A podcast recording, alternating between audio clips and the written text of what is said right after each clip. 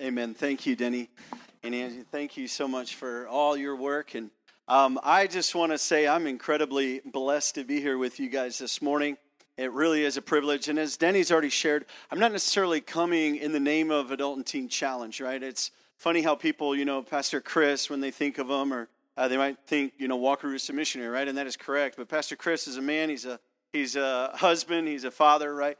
As is uh, as am I as well. And so I'm coming today as a brother. I'm coming today as a friend. I'm coming today as a man, as Denny shared, who's been redeemed, right, from the struggles of life controlling addiction. I know what it's like to be hopelessly addicted. I know what it's like um, to have family both enable me as well as eventually show me the, the, the actual love that I needed in order to, to, to change. And so I don't come as an expert in the field of addiction. There are plenty of people with lots of letters before and after their names that can do that. I just come, uh, as Denny shared, with a story. I come with, with a deep conviction that Jesus Christ is the answer, right? For no matter what we face, no matter what issues uh, we are up against, especially in the realms of addiction. But before I get into that, I want to share uh, I'm a, as, as I said earlier, I'm a husband and I'm a dad, and I have my family is over here, and um, I'm super excited that my wife and, and uh, children have come to join as well. Uh, we don't always get to travel together on Sunday mornings, but as they're here today, it just on, it's a blessing to my heart. And so uh, my wife also will help put some resources in your hand uh, later on if we need. So, um, oh, there, yeah, if you, see, if you can see a screen, look at there. There they are. And those kids are getting bigger by the second. My goodness. All right, here we go. So, what we're going to talk about today is really exposing and understanding the nature of addiction, the nature of addiction. And first, we're actually going to uh, cover more the understanding what is addiction, right? What does it actually mean? And uh, the second part of the teaching or the second part of the, the, the time together, the presentation is going to be more revolving on the topic of exposing. Okay? And so, with that, I just ask that um, you guys would uh, definitely uh, just ask the Lord, even ask the Holy Spirit, what do you want me to hear from today? I'm going to share thousands of words up here, okay, in a, in a short amount of time. We really are going to hit a whole lot. But, but God is going to hit you with something, right? And what is it that you need to hear for today? As, as Pastor Chris mentioned earlier, you might not be struggling with this, right? And if that's the case, praise God. Um, but, but by 2021, everybody knows someone, right, in their life who is working through this, struggling through this. And if you don't yet, uh, it just means that bubble you live in is really amazing.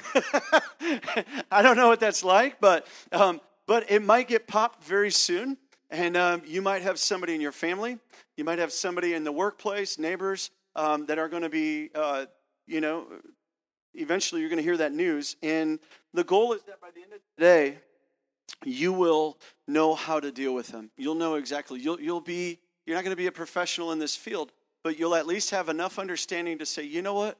I believe that I know how to move you closer uh, to this place of, of healing, okay? So, all right, first of all, we're going to start off with the definition of addiction, right?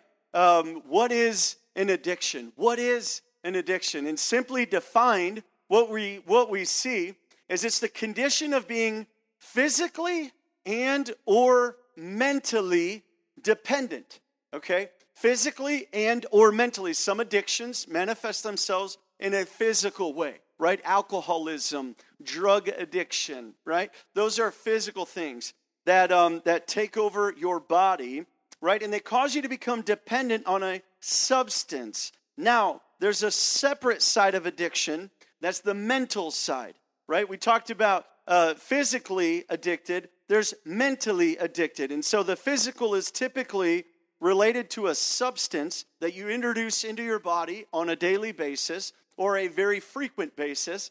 And the, then there's the mental side, right, which is more related to an activity. Okay, this is where, um, and I won't look at my teens specifically, right? I won't look back or, or to, to the left or to the right, right? So I'm not talking to you guys right now. But if I was to talk to the teens, this was where cell phone potentially, right? Device, uh, video games, right? That's not a substance you're putting into your body. However, right, it does something for you, right? Now, before we think I just, you know, to pick on them, how many y'all pick up your phone uh, umpteen thousand times a day as well? Okay, thank you for being honest. the eight of you in the room. Amen. The other all, you might have not heard the, the sermon on brokenness, huh? all right. No, but addiction is simply that. It's, it's, simply, it's a physical or mental dependency with either a substance or an activity. And here's the kicker, right? This is where the addiction really comes in, is when you're unable to stop without adverse negative effects. Okay? Now, just for one second around your tables, just for one second, right? And then I'll call you right back in because as soon as the noise starts, it's hard to reel everybody back in. However, um, just, just talk to each other a little bit. And if you want to be vulnerable, you can. If you want to take a pass, uh, you don't have to, right? But is there something outside? I'm not talking drugs or alcohol. And if that is your story, you can share it as well for, for a quick second, right? But is there something that you've noticed that's wanted to creep into your life in, in, in, a, in a form of, of an addiction? Okay? Hey, my hand's going up right now. I drank an amazing cup of coffee this morning. And I have for quite a few years, okay? There you go. There's my confession. So just take a few seconds around the table. Is there something that you would say, you know what? This has had an unhealthy grip on my heart?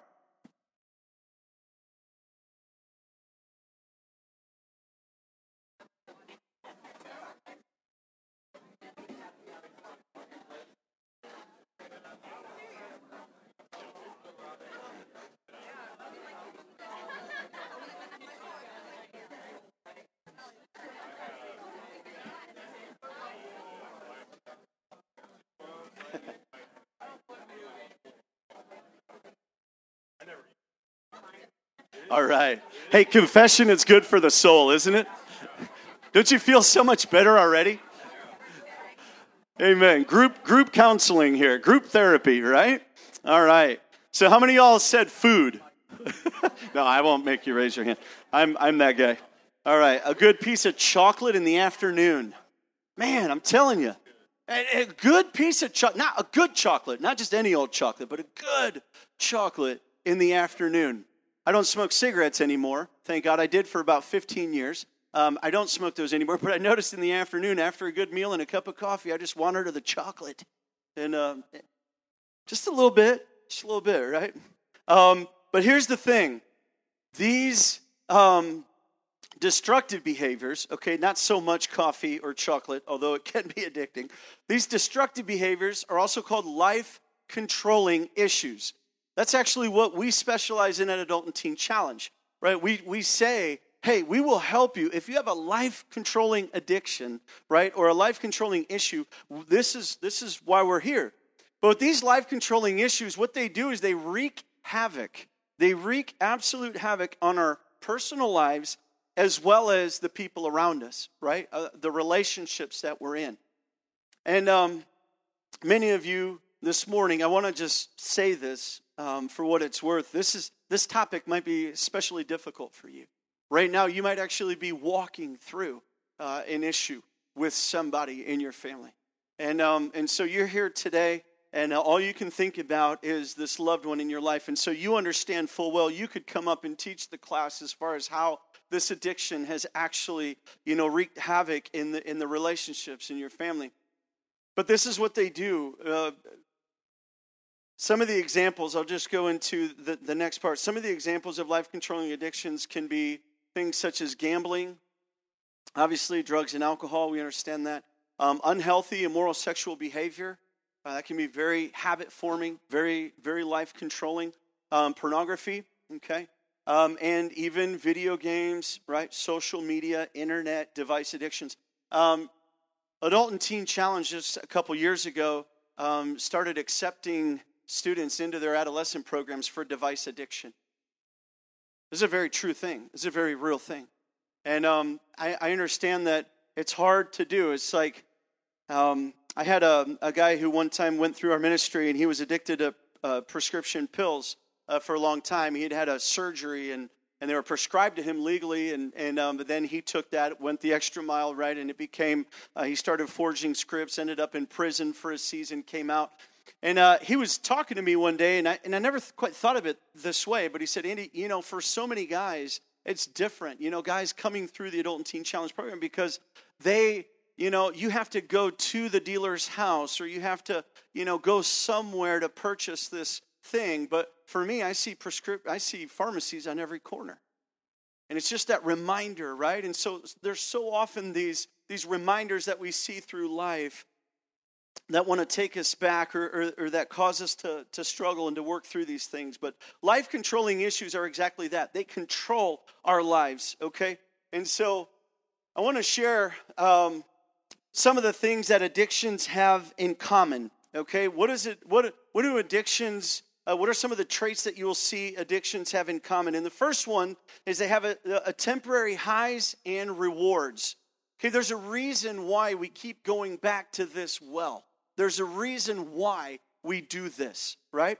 And I won't get into all the technical jargon of neurotransmitters and dopamine and all the physiological stuff concerning addiction, although that is in effect what, what causes this, right? Your, your brain gets taught over a period of time this is good. So you do something, you like it, your brain goes, good. You say, great, I'm going to do it again. and then you do it again. And then you do it again and again and again, right? And eventually, um, this is where the, there's a tolerance that actually uh, grows, right? That's number two, growing tolerance. We must increase these behaviors to get the same high or reward. And so, what began as a simple indulgence in this, you know, once it began to escalate, which is the nature of addiction, addiction always escalates. It always increases. It never dies down, goes away. It only gets more and more um, dominating. But you must increase the same behavior to get the, the same higher reward. Um, the next thing that all addictions have in common is there's a negative impact, right? There's a spiritual, a physical, mental, emotional, and or social relational consequence. So temporary high reward, growing tolerance. Number three, negative impact. Number four, um, what addiction has in, in common, all addictions have in common is there's a negative or unpleasant effect when we stop these behaviors. That we call withdrawal. Some withdrawals are physical. Alcohol withdrawal is, is, is particularly very dangerous. Um, other drugs are, are way more painful, but not as medically dangerous. For example, heroin. Heroin is one of those opiates that are very painful to get off it, but not as dangerous as, for example, alcohol. However, withdrawal is that, that sense that so many uh, are, are left feeling empty, they feel void. When this thing has occupied such a place in your life, to just remove it from you, you feel like you don't know who you are. Many enter into what we call an identity crisis. But the last thing, as you can see on your screens, is that addictions are idolatry.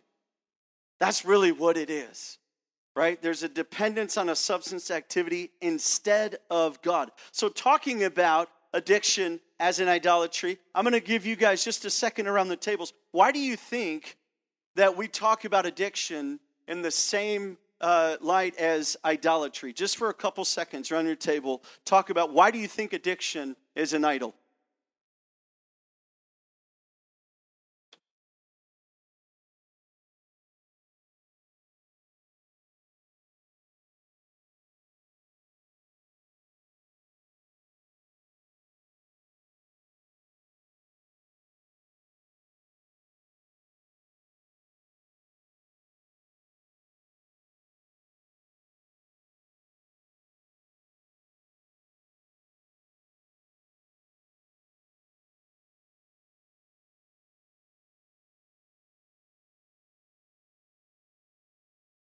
Okay. What have, uh, what have some of the things that you've heard around your tables? Give me somebody shout out an answer. We let it control you, uh, control us. Yep. It takes God's place. Okay. Ding, ding, ding. That's a great answer, right?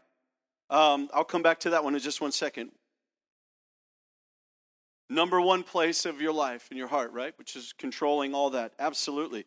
So, let's let's talk about that. What does God do for you? What does he do? Let's okay, let's just this is basic gospel 101. You ready? What did Jesus do when he came into your life? he he saved you. right? Saved you from what? From negative stuff, right? From from hurt, from pain, from so he saved you. He brought you peace. Didn't he? What else did he do? He helped you cope with difficult times. Did he not? Begin to think about this in the light of addiction, right? Why am I reaching out for this thing? Well, because it's it's doing something for you. It gives you Jesus, right? God, he gives you identity. Does he not? Gives you an identity as a believer. And often in, in the realm, in the world of addiction, we see that there's an identity that's also formed there. But the last thing is, and it's already been said a couple times in different ways, is God, right? He becomes your Lord. He is master, and you are servant. So when we say addiction is idolatry, we mean it. Addiction is becomes Lord, you become servant. And it begins to, you begin to revolve your world around it. Okay? So again, we're not just trying to be over dramatic. We're really painting the picture that this is this is uh, this is true. So, a um, couple extra notes there. You guys can take these notes home with you and just refer back to them, especially if uh, if you know you're dealing with somebody or need to deal with somebody. Just a couple stats. There's you know over 20 some million Americans right now that claim to have a dependency um, to at least one. Um, um, yeah, to at least one addiction that they're battling, okay? Um, the Bible doesn't actually reference the word addiction, right? It doesn't use that actual word. However, it has a whole lot to say about the topic. And that verse on the bottom of your notes on the, on the very first page says it best. Listen to this. Let not sin, therefore, reign, reign in your mortal bodies to make you obey its passions. Does that sound like an addiction? It does. Do not present your members to sin as instruments of unrighteousness, but present yourselves to God as those who have been brought from death to life, and your members to God as instruments for righteousness. Here it is again. For sin will have no dominion over you. Sin having dominion over you is the picture of addiction, right? Since you are not under law but under grace. Now again, this is for this is uh, addiction in the context of believers, but but listen, I go to churches every Sunday, many Sundays a month. I, I'm at different churches. I go to church youth camps in the summer sometimes, and and to be honest, my message of freedom primarily comes to the church. I speak to the church all the time. Why? Because we're humans in a fallen world and we struggle, right? I was talking to Pastor Chris earlier, and if I could just share this, you know, sometimes in the body we're so good at putting on a mask, right? How you doing, Jim? How you doing, Bob? Great. How are you, Susie? Awesome. Thank you. Wonderful, you know. But really, we, we, we all have things that we're working through. Amen. And so we understand that uh, Paul here in Romans 6 is actually speaking to believers. And he's saying, Be careful, because there's things out there that will captivate you. Be careful, because there's things out there that will try to control your life. So, addiction is idolatry. The next one is, if you can see the screens, addiction is a dictator. Stalin. Yeah, there you go. We can call him my name Hitler, right? I don't even like saying that guy's name. Addiction is a dictator. So, here we're going to touch on this real quick. And a dictator, if he's left unchecked, it will gain control of everything. How many dictators do you know that just like partial control? It doesn't happen, right? So, dictators, here's something we need to talk about to the church. You ready? Or uh, just for everybody. Dictators come to power by offering simple solutions. They offer simple solutions aka lies, to complex problems by using fear. So they offer simple solutions to complex problems. Can I just tell you this? Uh, I was I was speaking with a um, a probation officer a couple years ago, and this lady was telling me that the female jails and the female prisons They, they can't build them fast enough in this country. And she said, Do you want to know the number one reason why? Is because of methamphetamines. But you know what methamphetamines do? They make you not hungry. And because you're not hungry, you end up losing tons of weight. Okay, this is, I'm, I'm, I'm touching on a really touchy, sensitive uh, topic here. I get it, right? A very simple solution to something complex. Women are told that unless they look like Barbie, they're no good, and, and, and therefore, what's going to help me get that right? Well, the, I, I'm going to put this substance. And so many young teenage girls, women, begin their journey by simple weight loss, just desire to look better. And you think this is ludicrous. What woman would put meth in her body to look better? We've all seen where that ends, right? And yet, it's a simple lie that offers something it doesn't work. Hitler actually created his, uh, uh, Frederick Bayer was the chemist, right, who, st- who actually developed what we call Pervitin. Pervitin was the, uh, it was a methamphetamine, it was an, it was an amphetamine back in the 40s. And the, the, the hope was that it would cause the, the Nazi soldiers to stay up for days at a time. That's why it was created, so they could fight longer and win the battle. Soldiers wouldn't need sleep.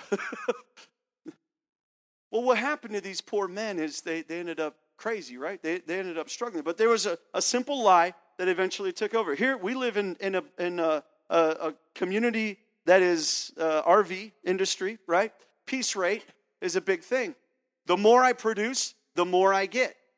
So if I can stay up longer, if I can work harder, I make more money. Money is the root. So the lie is that if I put this substance into my body, I will be able to work longer and harder. And it works for a season.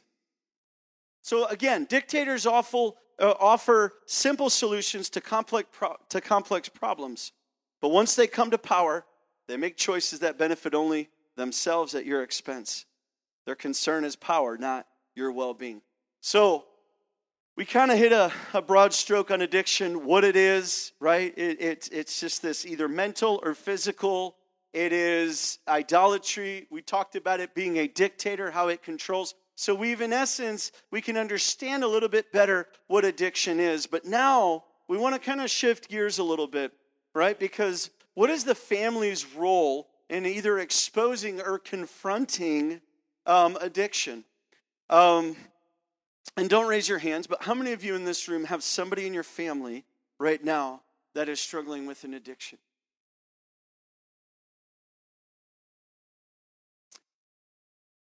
And here's the deal this is where we have to understand our role as the body of Christ.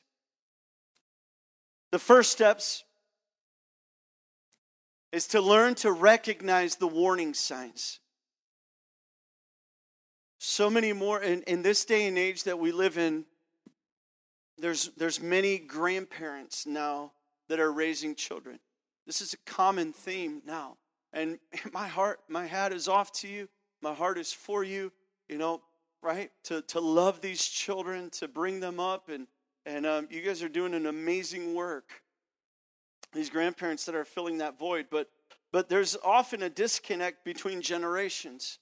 And many times the grandparents you know are far removed from uh, the day that we live in as far as some of the things that that teenagers are going through these days. And so they're not exactly going to know what to look for. And i've included a long list. There's actually 22 things here uh, on this list on the back of the second page.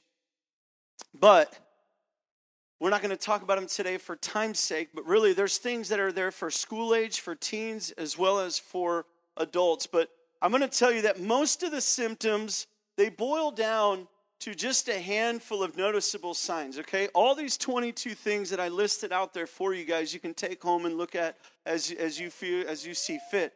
But what we're going to talk about for a few minutes is just what we notice right? In, in these signs, some of the biggest things. And the first one is erratic changes in lifestyle and relationships. Erratic. Erratic is a swerve.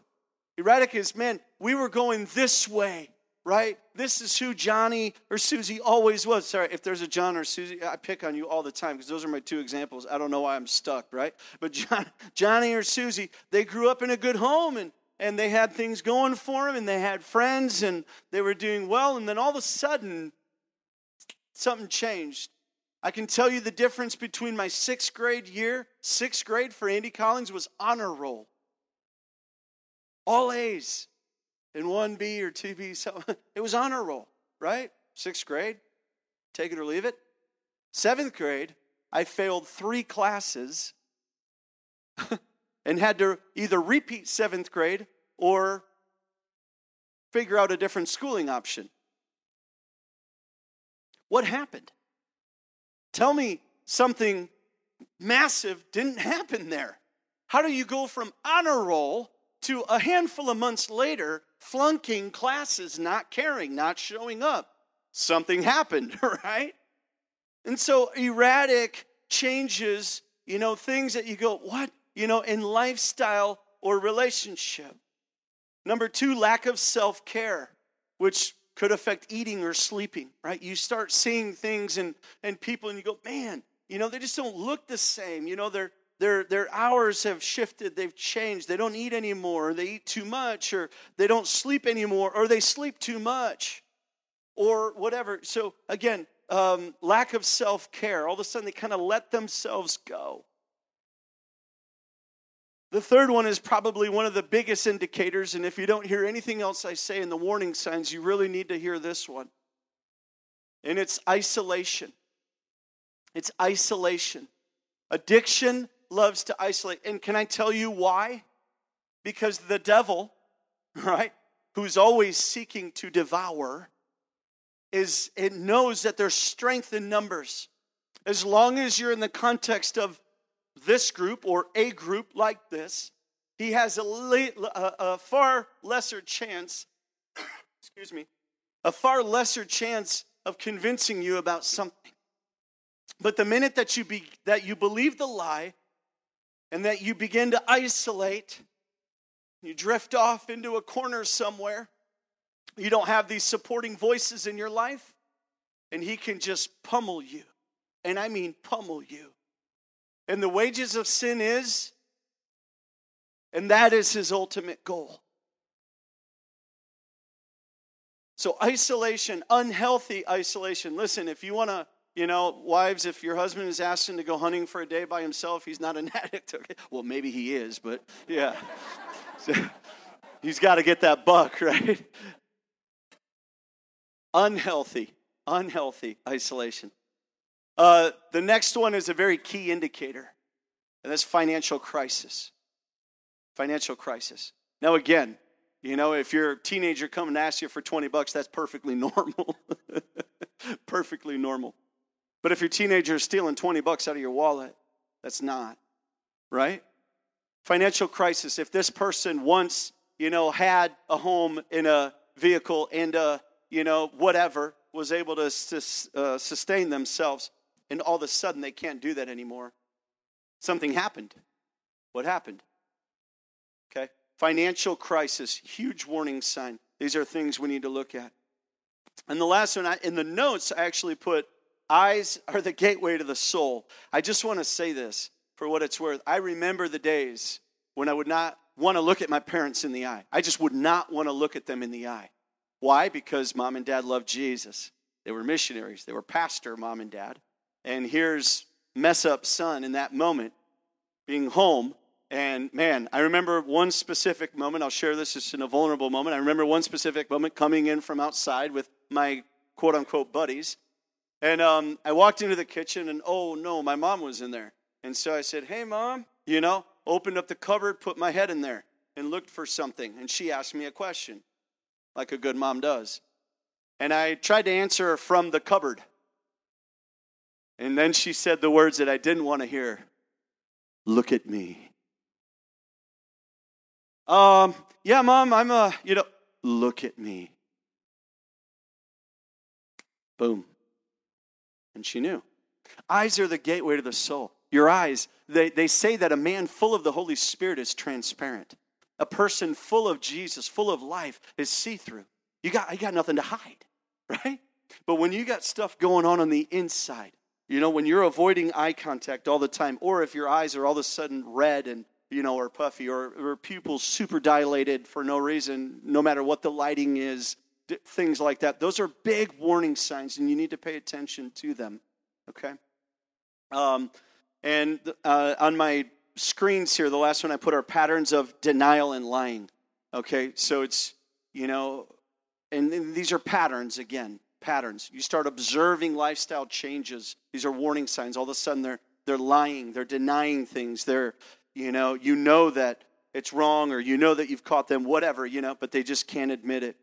So if you suspect your loved one might be struggling with a life controlling addiction or issue, what do you do? Okay, and what I'm going to uh, implore you today is by the time we're done, and we're going to talk a, a, lot more about how to actually confront. The whole rest of this presentation is going to be how to confront, how to bring your loved one to that place of, of owning that they have an issue, of, of leading them to the place where they uh, will, will understand that they need help, and then uh, hopefully reach out for the right thing.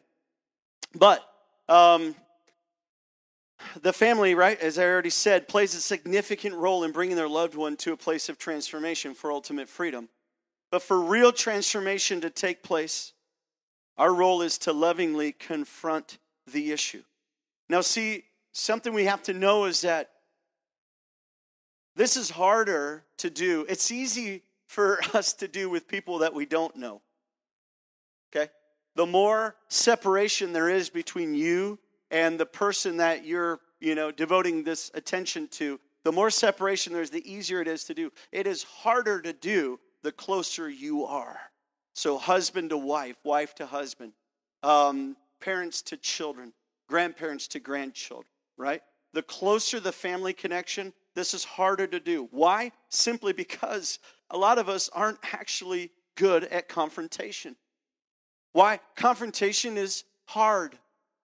And so we typically go to two ditches, right? We go to the ditch of, I'm either going to avoid the situation because I don't know how to deal with it. So I might be fully aware. I've seen warning signs. I've, I've suspected. I might have even caught them already in some kind of something, right? But I don't know how to confront it and it's it's uncomfortable and there's just so much emotion tied to it and so I'm just going to avoid it. That's one school. The other thing we do sometimes is an overreaction and we come out swinging. We're almost too harsh in the confrontation. You know, one time and you grab all your stuff and you're on the street, you know, which in some cases could be appropriate, but maybe not the first course of action, right? So the closest to us make it the hardest. But there's a saying in our world, and I want to give it to you, is that if there's no confrontation, there is no transformation. Where there is no confrontation, there is no transformation. Why? Why don't you answer that? Why don't you around the tables real quick? Let's talk about that. No confrontation, no transformation. Why do you think you need to confront in order for, uh, for transformation to take place? Go ahead.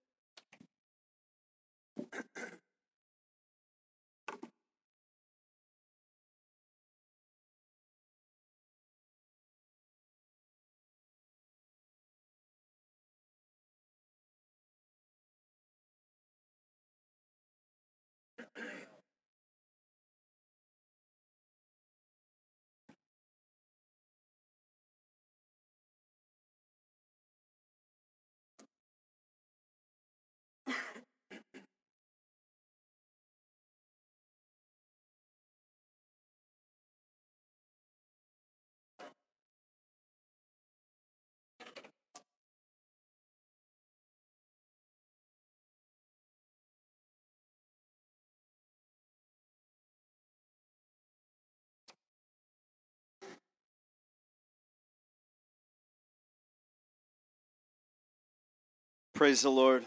you guys are awesome. What'd you come up with? What'd you come up with? Somebody in the back, way back. I saw y'all talking. Accountability. Beautiful. Yeah. They need to know you know, right? That's what you said? Yeah, absolutely. They need to know that you know. This is so huge, right? It's almost like, yeah, if we can just play a game where I know you know and you know that I know, but you know, let's just not talk about it, you know, then then I can stay in that place for a while. But the minute that you confront that, you're really saying, I know, right? Over here. Yeah.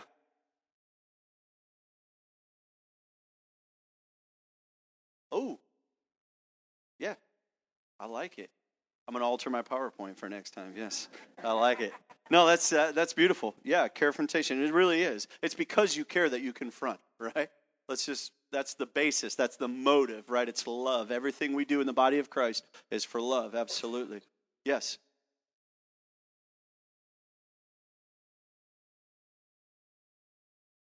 Yep. Yep. Yeah. They keep on doing it, right? Hey, yeah. Hey, listen, things grow in the dark. Things grow in the dark. It's like mold, right? Addiction, seriously, it grows. And and guess what? Who is Jesus? The light. And so really what we're saying is, hey, listen, I love you too much to let this ruin you.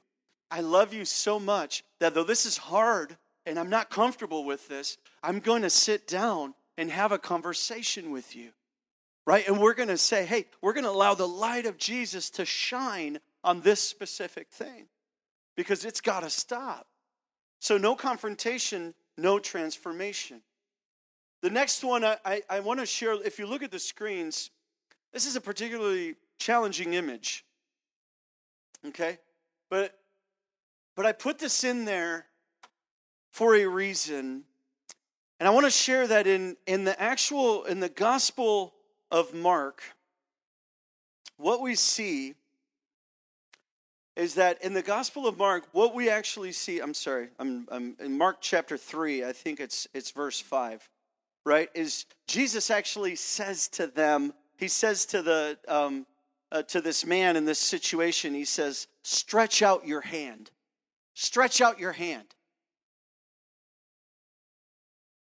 Now listen, this is powerful. Why? Because that withered hand in the, in the story in the Gospel of, of Mark, chapter 3, that withered hand for that man represented not only a physical handicap, but in the culture of the day, it also meant unemployment.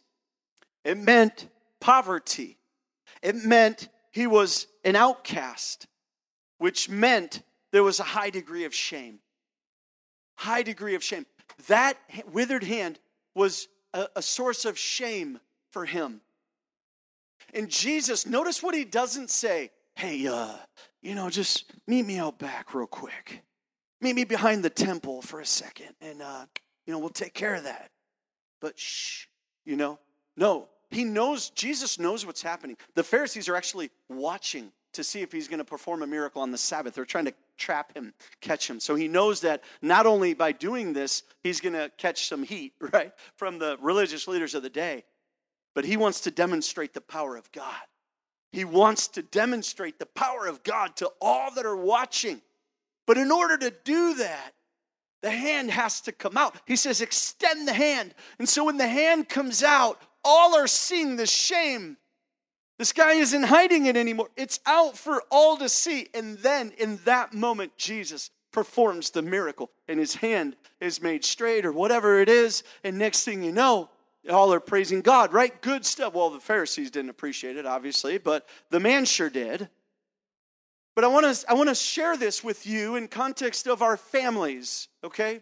In the context of your loved ones. Again, what we're talking about is exposing and confronting, carefronting. And in order for the miracle to happen, it might actually take you, right, loved one, mom, dad, husband, wife, grandparent, saying, Put out your hand. Put out your hand for all to see. Now, this, this addict isn't going to want to do that. They're going to want to keep their hand hidden because it's a source of shame, potential, you know, brokenness, outcastness. poverty for sure, or whatever. And yet, Jesus is saying for this miracle to happen, you might want to bring it out. Does that make sense? So let's not let's not try to soften this in a way where we're not actually bringing them to that place of healing. The next slide, if you can see the screen, I tried to Google an image where it showed maybe the image on the right is more a parent trying to save a child, in this case, a daughter. And listen, don't get me wrong, those moments on the right could also be viewed in the positive light, right? It's a mom having a great conversation with their daughter, and that's true. But for the sake of this slide, what I was going for was often families take on the Messiah complex, they take on the Jesus complex. And they try and they believe in their minds and their hearts that, that they have the ability to save their loved ones. When in fact, who needs to be their savior? Who needs to be their Savior? One more time. Who needs to be their Savior? Thank you. I know the snacks are starting to wear on you. So you need to ask yourself the question who needs to be their Savior? Are you able to do it? I tell this to my, I, I joke around, okay, so moms don't get offended. I joke around all the time that I have two enemies on this earth Satan and enabling moms who don't want Johnny to grow up. There's Johnny again. Right? But who needs to be their Savior? And if it's truly Jesus, then that is going to affect our day to day approach on how we bring our loved ones to the feet of the Master. And I'll say this, and it says it in your notes one of the greatest tests of your faith might be having to trust Jesus through the process. It might be having to trust Jesus through the, oh, I don't want him to sleep outside. Trust Jesus. Oh, I don't want him to lose his job. Trust Jesus. I don't want him to go to jail. Trust Jesus. I don't want her to lose her child. Trust Jesus.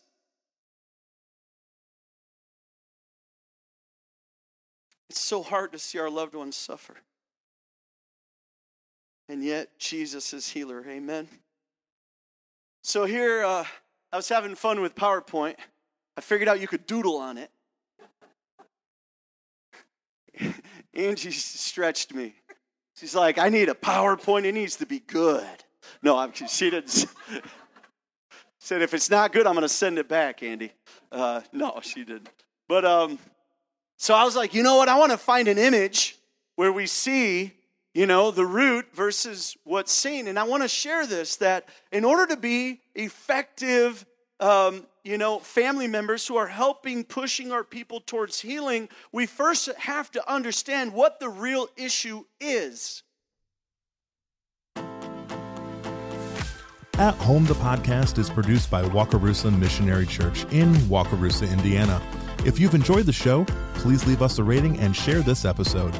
Additional resources related to each episode can be found by visiting wakymc.org. That's W A K Y M C.org.